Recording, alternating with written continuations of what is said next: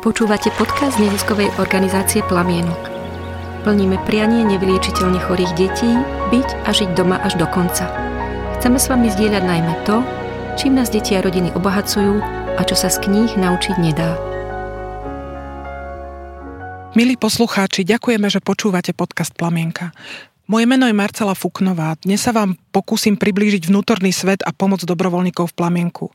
Možno premýšľate aj vy o dobrovoľnej pomoci, ktorá by vám priniesla novú inšpiráciu a naplnenie v živote. Plamienok takúto možnosť ponúka. Som v letnom terapeutickom tábore pre deti po strate blízkeho, ktorého dôležitou súčasťou sú aj školení dobrovoľníci. Vítam v našom improvizovanom audioštúdiu dobrovoľničku Natáliu a Katku. Ďakujem, že ste prišli. Ďakujeme za pozvanie. Prečo ste sa rozhodli pomáhať práve deťom po strate rodiča alebo súrodenca? Tak eh, mne bol vždy ten detský svet taký veľmi blízky. A myslím si, že to, čo sa udeje deťom v tom ránom detstve, ich eh, ovplyvní na celý život.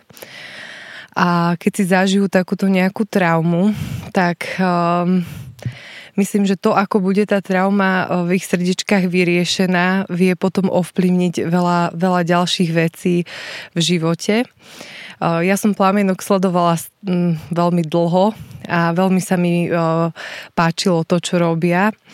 A v podstate vždy som mala taký pocit, že, že mala by som urobiť niečo navyše, niečo, čo, čo aj mňa obohatí určite. A potom som si všimla poloročný kurz e, na Facebooku, Plamienku e, a tak som si povedala, že to je asi taká príležitosť, lákalo ma to veľmi, som sa tam prihlásila a ono to potom vyšlo. Tak sama som si prešla stratou súrodenca a z môjho pohľadu um, čím ma to môže posunúť aj mňa ďalej a samozrejme s čím sa môžem podeliť je nielen možno ten, eh, ten smútok alebo ako eh, zvládnuť ten smútok, ale možno tým aj deťom ukázať, že naozaj sa dá pokračovať ďalej a že ich čakajú eh, nové veci, ktoré im môžu priniesť veľa radostí a ktoré zároveň ich môžu posúvať. Čo vám to vzdelávanie dobrovoľníkov v plamenku prinieslo? No, akože niekedy sa to aj ťažko opisuje slovami, prinieslo, prinieslo to veľmi veľa. Bola to práca predovšetkým na sebe a človek vidí po pol roku, kam sa posunul a dokáže sa pozrieť na tú prácu ako celok, tak u mňa osobne tam bol veľký, veľmi veľký posun v rámci takého osobnostného rozvoja aj. Ja už pracovala som predtým ako dobrovoľník, skoro 17 rokov vlastne v mládežníckej organizácii, takže niektoré veci síce možno neboli pre mňa nové, ale zase som v nich vedela nájsť také tie drobnosti, ktoré mi zase otvorili či už e, možnosť, ako využiť niektoré e, či už terapeutické alebo e, ako inak pracovať aj so skupinou, ako som len bola doteraz zvyknutá, takže mňa to, dá sa povedať, že obohatilo v tomto smere. Určite. Um, videli ste v tom vzdelávaní vtedy význam pre tú ďalšiu dobrovoľníckú prácu? Vedeli ste si predstaviť, že na čo vám to potom bude v konkrétnej práci s deťmi? Dávalo vám to už vtedy zmysel? Mne to dávalo zmysel. Tým, že už som možno mm, si, naozaj, ako som už spomínala, že bola dobrovoľník, vedela som, že práca so skupinou si vyžaduje nejakú postupnosť, nejaké kroky absolvovať, niekam sa dostať. Od začiatku možno e, či už toho tábora, alebo možno tej, toho, z tých stretnutí. Takže myslím, že tá kontinuita tam bola veľmi pre mňa taká, taká jasná, alebo tá nadväznosť. Uh, ja som si predovšetkým možno teraz na tom letnom terapeutickom tábore uh, veľmi uvedomila význam uh, tých vecí a uh, stále som sa aj vracala k tomu, uh, čo bolo na tých školeniach už aj pri konkrétnych situáciách s deťmi a veľmi mi to pomohlo, či už možno ochrániť uh, aj seba, lebo pri tejto práci je to dôležité, ale uh, aj vedieť tým po- deťom konkrétne pomôcť, byť taká autentická, dokázať dokázať, dokázať naviazať taký kontakt, ktorý je v tomto veľmi dôležitý s tými deťmi.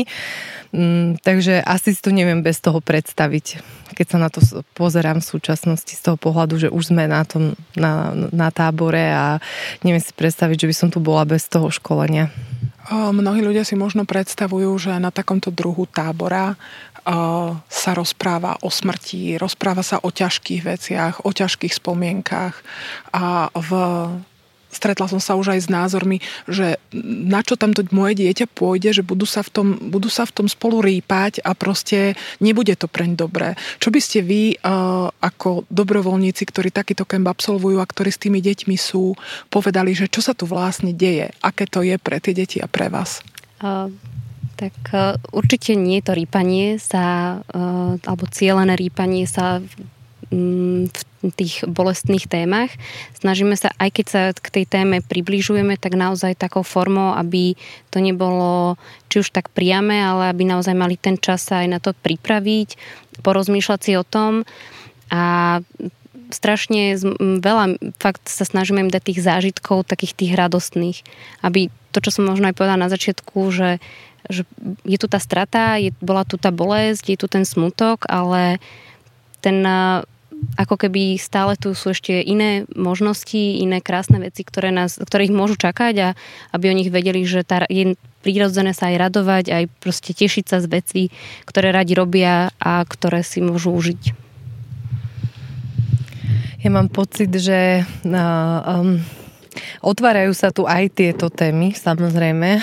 Aj e, chceme, aby ich tu tie deti otvorili, pretože uh, oni niekedy doma, v tom domácom prostredí, nemajú možnosť o tomto hovoriť, lebo uh, či už niekto z ich príbuzných, ktorý je s nimi, má, cíti tiež veľmi veľkú bolesť a ody, aj častokrát, aj keď sme s nimi robili nejaké veci, že treba si modelovali sopku a hovorili, čo je v tej tej sopke, tak um, mali pocit, že z tej sopky môžu ísť von iba pozitívne emócie. Mm. Tie negatívne by zranili ľudí na okolo. Uh, veľa detí nám to povedalo, čiže niekedy v nich tie emócie uh, driemu vnútri a oni ich nevedia v bežnom živote dostať von, lebo nechcú, vidia napríklad niekoho zo svojich blízkych ako veľmi trpí a nechcú mu pridávať. A možno by sme si povedali, že, že deti to tak ľahko vedia niekedy vyjadriť a že je to pre nich možno ľahšie ako pre dospelých, ale oni veľmi vnímajú uh, aj nás a uh, to, ako to my berieme, takže, uh, takže nechcú zraňovať tých najbližších ešte viac. Uh, sú takí, že, že starostliví o tých, o tých svojich a tu práve v, v tomto tábore majú priestor na to, uh, keď nechcú hovoriť, nikto ich samozrejme do toho nenutí, nie je to niečo, že by sme ich tak eh, pušovali do toho, alebo že by sme chceli, aby nám tu plakali, alebo niečo. Eh, chceme iba, aby dokázali nejak vyjadriť tie emócie, ktoré možno nie sú vždy dobré, ale proste potrebujú ich tie deti zostať, dostať zo seba von by v podstate možno nejakým spôsobom mohli ísť ďalej. Uh-huh. Aby, ako povedal Ivan Gomez, psychológ, aby ich to možno, v, možno im to zlepšilo život. Nie len vrátilo možno do pôvodných kolejí, lebo to sa celkom nedá, ale urobilo ten uh-huh. život možno trošku lepším a iným novým, možno uh-huh. krajším. A keby ste vy mali povedať teraz niekomu, kto sa rozhoduje že e, či bude dobrovoľníkom e, v plamienku, e, či by možno takéto niečo v budúcnosti chcel absolvovať, takýto kem s deťmi. Prečo by to mali skúsiť? Tak predovšetkým asi by to mali skúsiť ľudia, ktorí sú naozaj otvorení pomoci druhým, že chcú spraviť niečo pre iných a pre takýchto bude veľké naplnenie. Nájdu tu určite uh, veľké naplnenie v tom, že uh, budú vidieť, že možno niekedy z tých uh, smutných tvári, z tých smutných detí uzavretých do seba uh, rozkvitne taký motýl a možno uvidia také aj svoje zadozučinenie, že uh, sa mohli spolu podielať na tom, že uh, tomu dieťaťu sa zmenil život že, lebo ako som už aj spomenula, že ten detský vek je pre náš život neskutočne dôležitý a čo sa udeje, ovplyvní nám aj celý život, čiže keď aj tu do tábora prídu deti, ktoré sú úplne uzavreté, nechcú komunikovať, um, môžu mať problémy v škole, uh, lebo nedokážu do seba dostať tie veci. A potom, keď vidíte, že sa tam niečo pohlo a že, uh, že sa vám zveria a že vám dôverujú a uh, že ste si k ním našli cestu a dokázali im pomôcť, tak uh, to je také nepopísateľné, že, že ten pocit, ktorý, e, ktorý z toho máte, že dokážete takto pomôcť, tak inak tomu človeku je, je veľmi dobrý. Ja si myslím, že Katka veľmi pekne povedala. A možno by som ja odkázala, že je to asi aj pre všetkých nás, čo sme tu, také vystúpenie zo svojej komfortnej zóny, ale práve to nás posúva niekam ďalej, lebo práve ten posun vie byť mimo tú našu bezpečnú zónu a rovnako to si myslím, že platí aj u tých detí, že ich niekedy dostaneme aj do situácie, ktorá možno nie je úplne pre nich príjemná, ale uh, ich to posunie a si myslím, že to je to isté platí aj pre nás. Počúvate podcast neziskovej organizácie Plamienok. Plníme prianie nevyliečiteľne chorých detí, byť a žiť doma až do konca. Chceme s vami zdieľať najmä to, čím nás deti a rodiny obohacujú a čo sa z kníh naučiť nedá. Podporte nás pravidelným mesačným príspevkom 10 eur. Ďakujeme. Keby sme sa ešte trochu vrátili eh, v aký proces vlastne predchádza tomu, eh, kým sa človek stane dobrovoľníkom v takomto terapeutickom kempe? Eh, čo všetko sa musí udiať, čo všetko musí absolvovať? Tak my sme, myslím, bolo teda, ak to bolo všetko, čo sme mali absolvovať, alebo tak bolo to, že sme absolvovali teda ten kurz, ktorý poskytuje Plamínok, je to poloročný kurz, stretávali sme sa na jeden víkend raz za mesiac. A mali sme teda, ako už sme spomínali, že rôzne, sme sa učili či už techniky práce, alebo sme aj mali aj nejakú teóriu a potom teda na záver toho kurzu sme boli oslovení, že či by sme nechceli byť e, dobrovoľníkmi a prísť teda na tento terapeutický tábor.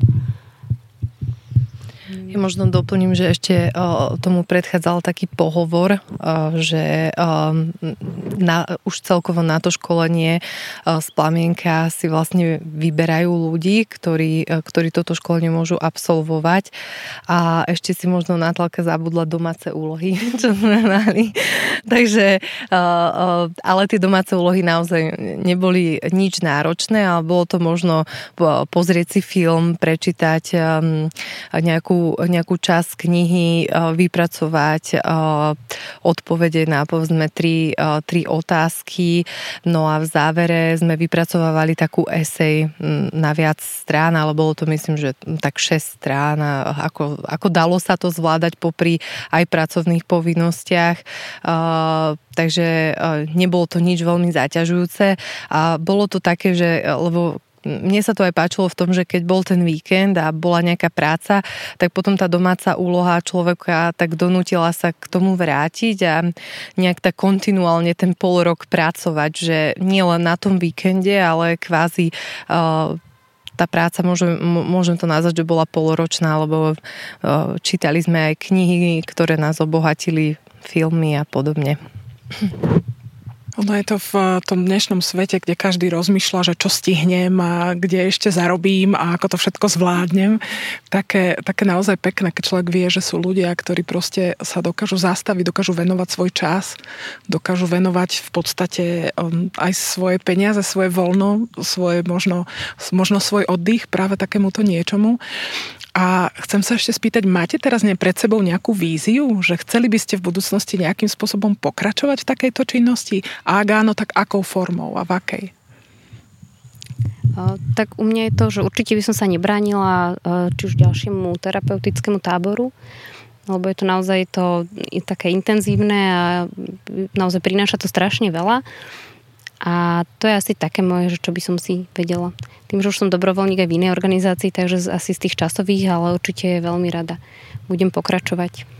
Katka, vy ste ako dlho dobrovoľníčkou? Ja vlastne uh, no stala som sa asi týmto táborom vlastne, pretože predtým som absolvoval kurz, ktorý skončil v júni a um, bola som pozvaná na tento tábor, čiže toto je uh, taká prvá moja reálna skúsenosť. Uh, ale uh, teda viem si to predstaviť samozrejme aj do budúcna, lebo sa mi to páčilo. Uh, takisto uh, dobrovoľníci z Plamienka chodia aj na také uh, rodinné víkendy, kde nie sú teda uh, iba deti, ale uh, je tam rodina, ktorá zažila strátu blízkeho človeka, že tam už je tá práca zase o trošku inšia, že sú tam aj tí rodičia a možno si viem predstaviť aj prácu ako dobrovoľník v rámci terapeutických skupiniek, ktoré sú v plamienku, kde teda chodia deti na také pravidelnejšie stretnutia raz za dva týždne, raz za týždeň už závisí a buď sú to skupinové terapie alebo individuálne, už podľa toho, čo každý potrebuje. Ďakujem pekne za rozhovor.